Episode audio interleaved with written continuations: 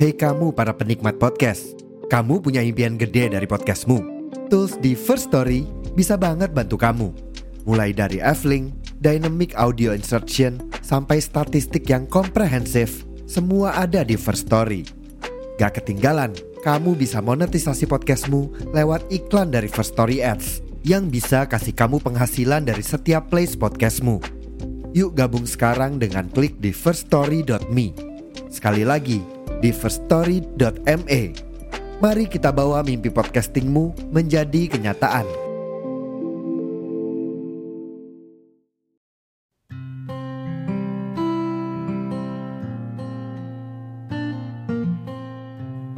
Halo guys, welcome back to my podcast. Balik lagi sama gue Aya di podcast Suara Senja. Apa kabar? Gue doakan semoga yang baik akan tetap baik dan yang belum baik segera membaik. Amin. Dan ketika lo memiliki hari buruk hari ini, bukan berarti lo akan memiliki hari-hari buruk selanjutnya. Because apa yang terjadi hari ini tidak akan terulang kembali ketika lo mau menjadikannya sebagai pembelajaran dan juga jembatan untuk membangun hari yang lebih baik. So, semangat guys. Sekarang cari posisi ternyaman, ambil cemilan, dan let's move the new episode.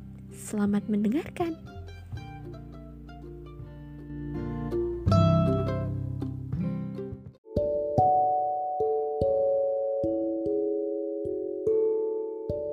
Halo guys, this is a new podcast dan di podcast kali ini tuh mungkin adalah podcast yang memang lagi hangat-hangatnya, yang lagi anget-anget banget nih untuk dibahas karena ternyata banyak banget kejadian di sekitar kita, bahkan artis-artis pun mengalaminya. So, jadi ini tuh bakalan jadi topik yang mungkin panjang. I don't know kita bakalan ngobrol ngalor ngidul aja ya. Jadi lo dengerin gue aja. Dan di podcast kali ini pun gue akan bercerita terkait pengalaman gue soal ini.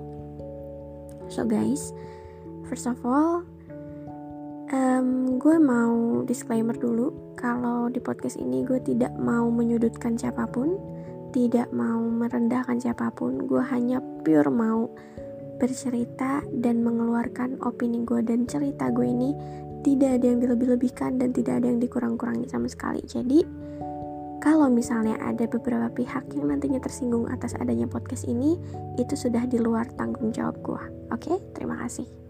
Jadi gini, kalau di podcast sebelumnya mungkin udah gue jelasin kalau dulu tuh kemarin maksudnya kemarin gue sempet kayak kenal sama satu cowok dan tiba-tiba cowok itu kembali ke mantannya bla bla bla kayak gitu.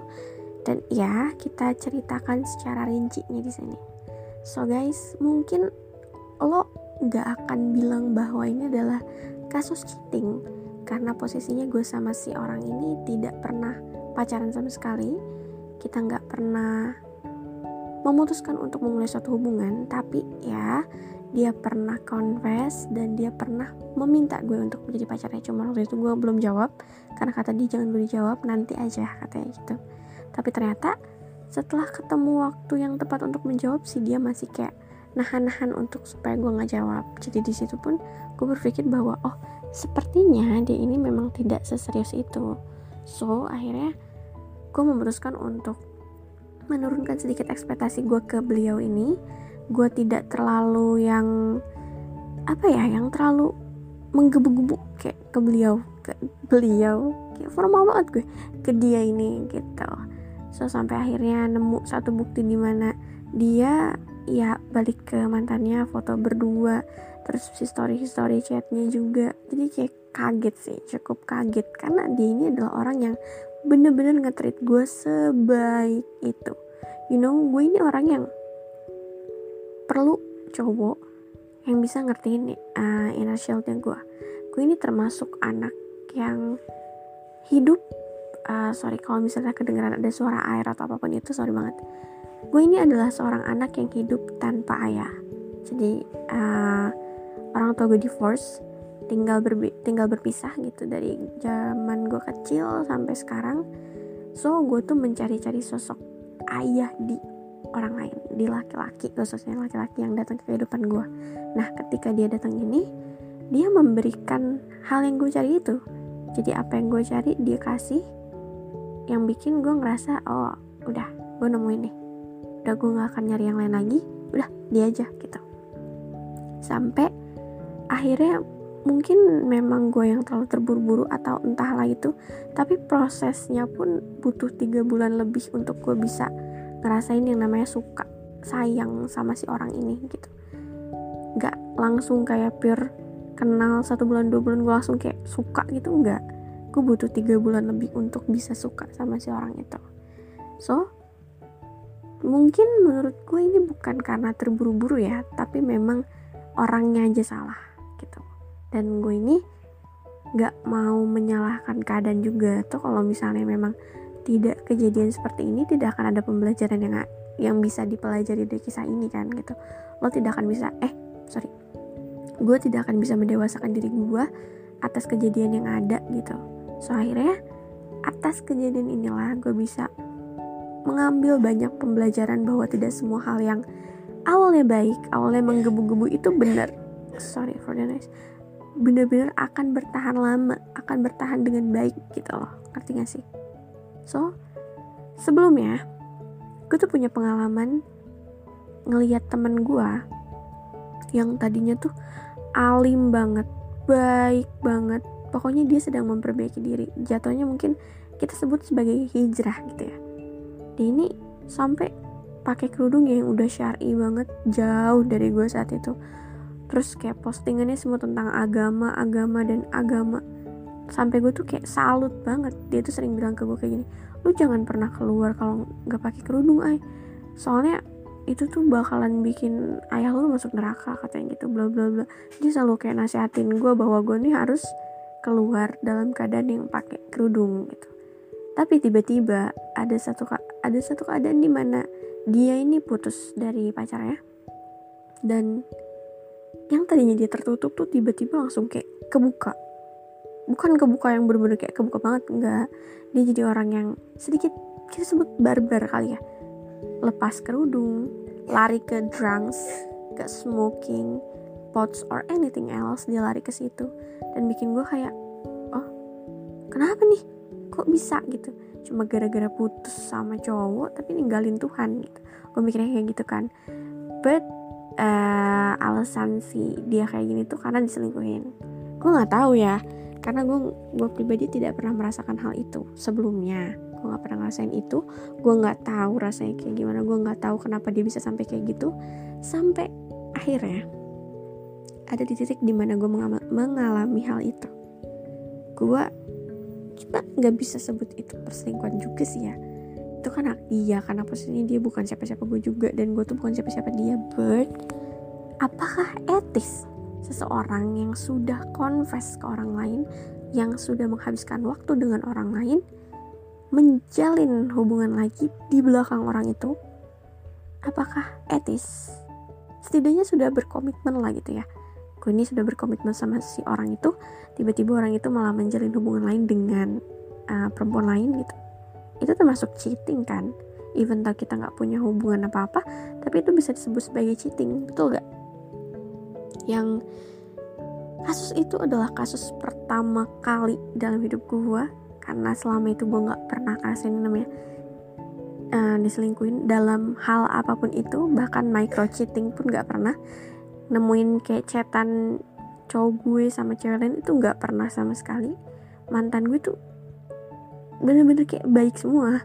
Mungkin uh, ada yang toxic dari verbal atau apa pun itu cuman sebatas itu doang gitu. Mereka nggak sampai yang namanya cheating itu enggak micro cheating pun enggak sama sekali. Jadi mereka bener-bener kayak ngejadiin gue the only one aja gitu. Entahlah ya di belakang gue kayak gimana tapi sejauh yang gue tahu mereka nggak ada yang pernah cheating gitu jadi sekalinya gue ngerasain kayak gitu kayak gue kaget kaget banget. Kayak loh kok bisa? gitu. Dan akhirnya kayak gue kehilangan dari gue sendiri gue benci sama diri gue sendiri. Gue tuh mikir what's wrong with me? What's my fault? gitu. Kenapa? Kenapa kenapa kenapa dan kenapa? Itu tuh berputar di otak gue. Kenapa ini bisa kejadian? Kenapa ini bisa gue alamin? gitu what's wrong with me? Apa yang salah dari diri gue sampai gue menghadapi keadaan seperti ini? Gue berulang kali nyalahin diri gue sendiri. Gue berulang kali kayak mikir ini ini tuh kenapa? Ini tuh kenapa bisa kayak gini? Ini tuh kenapa harus kayak gini? Gitu. Gue berulang kali mikir kayak gitu. Sampai di titik di mana akhirnya gue tuh terus-terusan terpuruk. Menyalahkan diri gue sampai lepas kendali lepas kendali dari yang tadinya gue ini. Gue nggak bilang gue anak baik-baik ya sorry gue nggak bilang gue anak baik-baik. Karena gue juga masih uh, bisa dibilang buruk gitu gue masih dibilang buruk. Gue nggak bisa bilang gue anak baik-baik tapi setidaknya sebelum kejadian ini tuh gue orang yang termasuk anti sama hal-hal yang gak jelas gitu kayak nongkrong gak jelas pulang malam itu anti banget. Terus uh, smoke gitu anti banget. Tapi tiba-tiba gue nyoba semuanya gitu. Nongkrong sampai malam terus nginep di rumah teman-teman gue gitu. Terus ngobrol sampai pagi sama mereka. Kayak gue tuh nyari-nyari aktivitas di mana gue bisa sibuk dan gue tuh nggak ngerasain yang namanya uh, feeling lonely gitu. Gue nggak feeling lonely dan gue tuh nggak apa pun yang gue lakuin nggak reminds me of him gitu gue selalu nyari hal-hal seperti itu ya. But setelah gue sadar ini tuh nggak baik. Ini tuh justru malah terus-terusan membunuh gue secara perlahan. Karena hal yang gue lakuin ini tidak positif. Gue tidak melakukan ini dengan baik gitu. Ini tuh nggak baik sama sekali ini tidak positif. Ini tuh tidak harus gue lakukan. Justru yang harus gue lakukan adalah menjadi lebih baik dari sebelumnya gitu karena balas dendam terbaik adalah menjadikan diri kita lebih baik betul kan? Cuman ternyata karena sakitnya di uh, ngerasain cheating gitu sakitnya cheating gitu jadi bikin gue kayak buntu. Dari yang tadinya pikiran gue tuh realistis banget gue tuh anaknya realistis banget. Apa pun yang gue lakuin tuh selalu gue pikirin dampak ke depannya seperti apa. Gue selalu berpikir bahwa ini kalau misalnya gue lakuin ini tuh ke depannya akan seperti apa nih apa yang terjadi di diri gue nih gitu. Gue selalu mikir kayak gitu panjang banget. Dan gue tuh termasuk orang yang kritis dibanding teman-teman gue. Tapi di hari itu di kejadian itu gue jadi orang yang sangat-sangat bodoh. Teman-teman gue nasihatin gue nggak pernah gue dengar. Keluarga gue nasihatin gue nggak pernah gue dengar. Jadi gue tuh merasa diri gue lebih benar dari yang lain. Cukup menyebalkan. Cukup parah. Tapi ya udah gue juga tidak bisa menyalahkan posisi itu ya. Dan gue pun ternyata merasakan apa yang si teman gue kemarin ini rasain gitu. Dan iya yang paling fatal adalah gue juga sempet kayak lepas kerudung gitu. Dari yang gue pakai kerudung ini dari 2020 berarti hitungan udah tiga tahun tiga tahun gue pakai kerudung. Gue nggak pernah lepas kerudung. Tiba-tiba gue lepas kerudung di public. Like I lost control of myself gitu. Dan di hari itu gue bener-bener kayak kehilangan diri gue sendiri. Gue kehilangan kepercayaan diri gue sendiri. Berkali-kali gue nyalahin diri gue sendiri. Kayak ini semua tuh salah lo ini semua tuh gara-gara lo ini harus lo dapetin karena memang lo layak untuk itu. Tapi setelah gue pikir-pikir apa emang iya seperti itu? Apa memang gue layak merasakan hal itu? Gue tidak pernah melakukan kejahatan sama sekali ke dia gue selalu berusaha untuk menjadi orang yang baik untuk dia. Gue membantu dia sama gue ngebantu apa pun itu gue berusaha ngetrit dia sebaik mungkin. Gue nggak pernah nuntut dia gue nggak pernah curiga ke dia gue nggak pernah cemburu sama dia. Cemburu itu pasti tapi cemburu gue tidak mengekang. Gue nggak yang tiba-tiba marah sama dia gara-gara cemburu enggak gue selalu ngerti kalau dia balas lama meskipun ya mungkin gue overthinking. Kenapa dia tiba-tiba balas lama? Gue pasti overthinking tapi gue nggak pernah yang marah-marah. Dia ngeba ngechat gue gue balas dengan cepat. Gue nggak pernah nunda balas chat dia kecuali kalau memang gue lagi tidak pegang HP dalam keadaan gue sedang mandi sedang makan or apa pun itu. Tapi selebihnya gue selalu berusaha untuk membalas chat dia dengan baik. Tapi tiba-tiba gue dapetin fakta di mana dia memperlakukan gue sejahat itu cukup membuat gue merasa bingung. Rasa ini ini harus ya gue rasain ini gitu. Kenapa? Kenapa sih?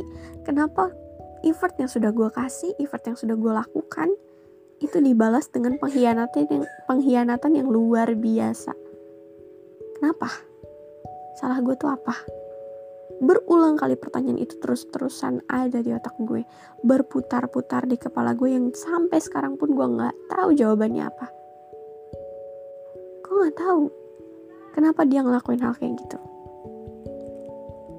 Sampai ada di fase di mana gue berulang kali nangis depan nyokap gue gue bilang madem ya Allah ya sakit banget mas sakit. Gue nangis di depan dia. Depan nyokap gue. Nyokap gue pun nangis ngeliat gue lu bayangin. Nyokap gue itu tahu nih gue pernah putus sama mantan gue yang kemarin gitu. Yang tahun kemarin gitu gue baru putus di hubungan yang hampir tiga tahun. Tapi nyokap gue gak pernah ngeliat gue nangis karena dia. Gak pernah gue nangis depan nyokap gue. Gue pernah nangisin si orang ini si mantan gue yang ini tapi tidak depan nyokap gue. Karena nangis itu masih gue bis, masih bisa gue tahan.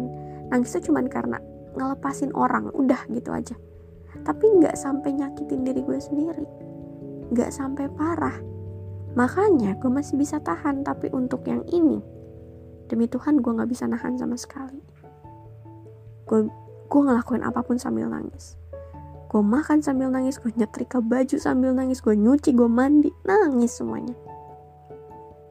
Kayak hari-hari gue tuh diiringi dengan tangisan saat itu sampai adik gue pun bolak-balik di kamar gue berusaha ngajakin gue ngobrol gitu.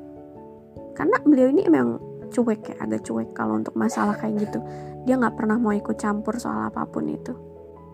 Tapi di hari itu di saat dia ngeliat kakaknya nih disakitin sebegitu parahnya. Karena dia juga ngelihat bukti chatnya dan fotonya juga dia lihat gitu. Kaget. Dia cukup kecewa dia marah juga. Karena ya kakaknya digituin gitu gue bilang kayak kemarin tuh di fase bulan Mei bulan Mei itu ancur-ancuran parah sih. Gue juga cukup kaget seorang ayah bisa ada di fase itu dan melakukan hal itu. Gue kaget.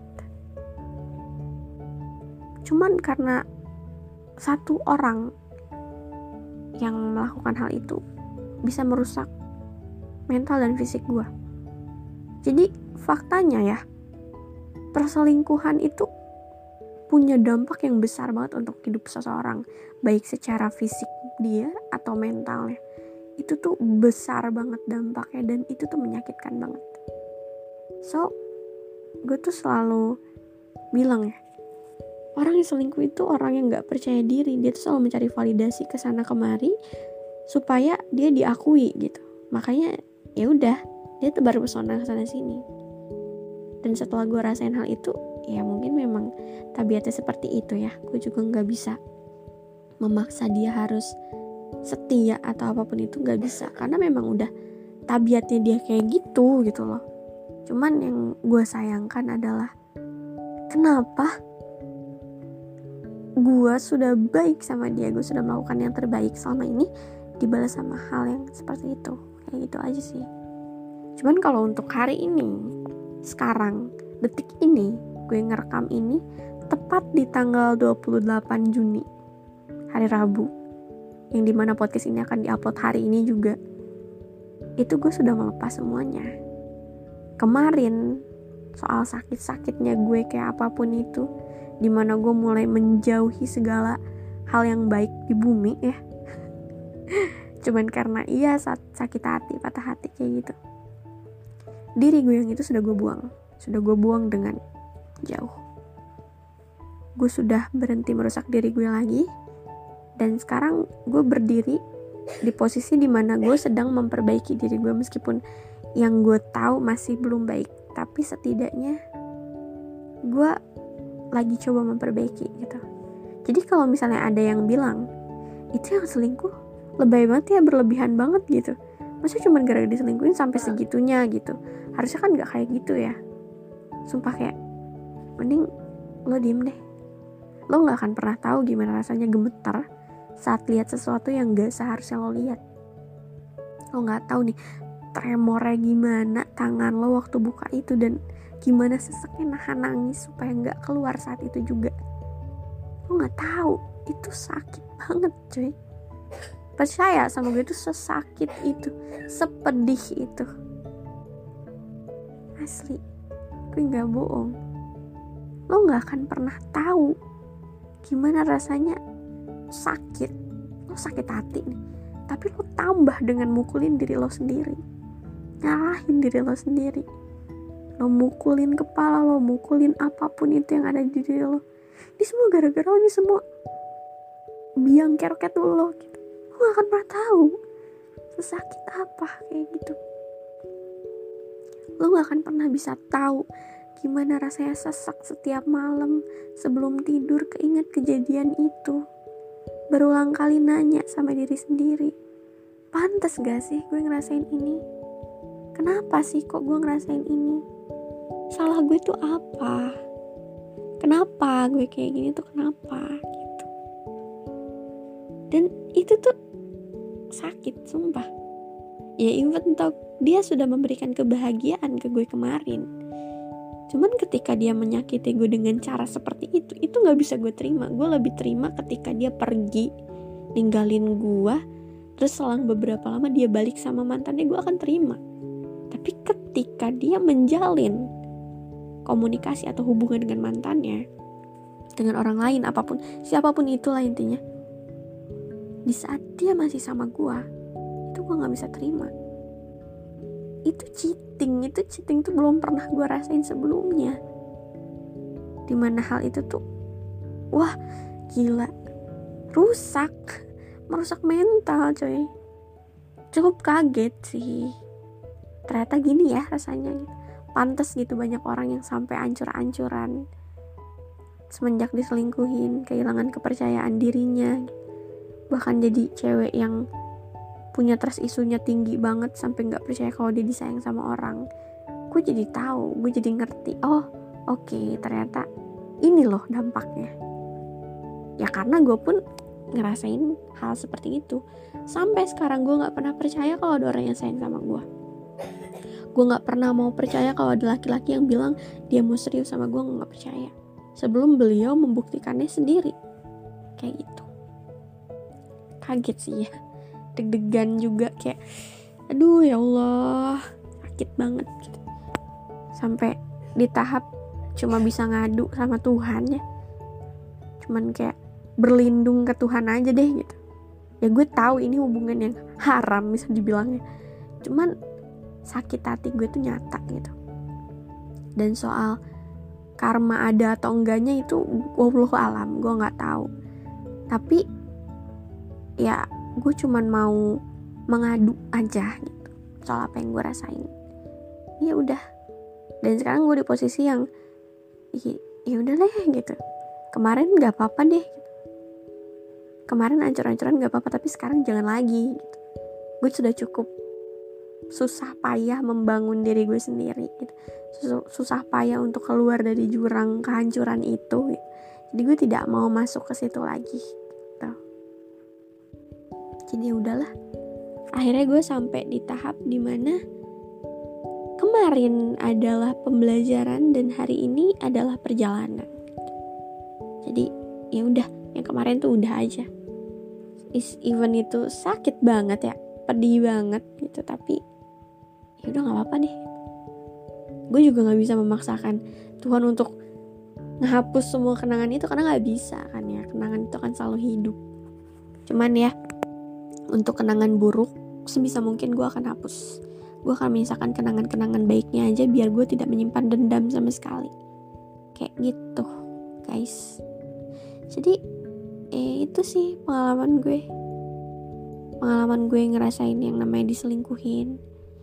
Ternyata sepahit itu sesedih itu sesakit itu di mana di posisi itu pun dia tidak ngakuin kalau dia punya hubungan sama gue. Emang tidak punya hubungan memang. Gue akui memang tidak punya hubungan. Cuman kita punya satu komitmen untuk kita jalanin bareng gitu loh.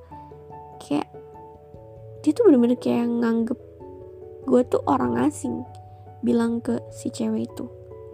Cuman ya udahlah gak apa-apa. Apa pun itu gue sudah di tahap mengelepaskannya sudah di tahap oke. Okay. mungkin kemarin masih sakit ya. Kemarin masih sering menyalahkan diri gue sendiri tapi sekarang insya Allah gue akan coba mengikhlaskannya gitu.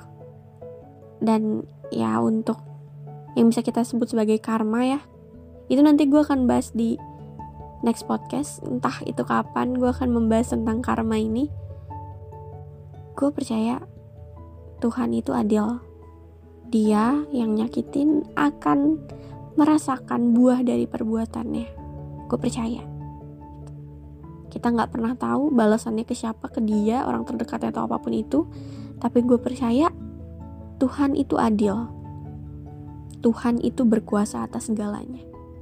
Semesta itu bisa Tuhan kendalikan begitupun hati manusia.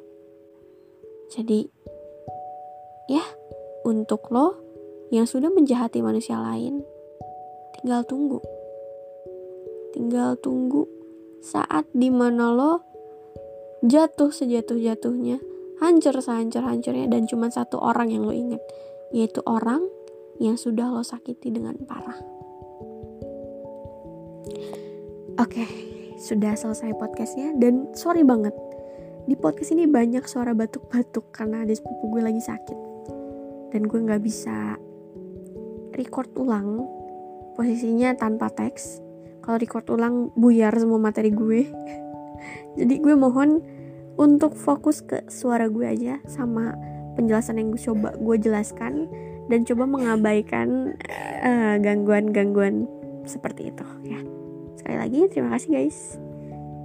Udah dulu gue capek.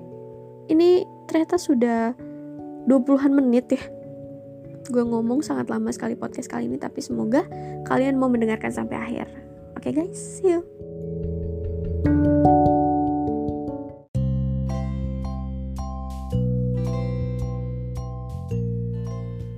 That's all, thank you. Tolong applause dulu untuk kita semua. Untuk gue yang berhasil menyelesaikan podcast ini, dan untuk lo yang berhasil mendengarkan podcast ini sampai akhir. Tepuk tangan dulu 5 jam. Eh, enggak dong, bercanda. Terima kasih ya lo sudah mau menyempatkan diri untuk mendengarkan ocehan gak jelas dari gue ini. Semoga lo akan terus mau mendengarkan setiap ocehan gue ya. Oh iya, podcast gue ini gue upload setiap hari Rabu dan Sabtu di jam random. Info terlengkap, lo bisa banget cek ke IG gue Ayar Selfless atau Ayah FDA yang sudah gue cantumkan di deskripsi. Kepoin aja dulu, kenalan aja dulu. Tak kenal maka tak sayang. Kalau sudah sayang, jangan dibuang. Dan ya, jangan lupa jawab Q&A yang tersedia ya. Mari kita berdiskusi ria. Follow Spotify Suara Senja dan aktifkan notifikasinya supaya lo tidak ketinggalan update dari manusia setengah keran air ini.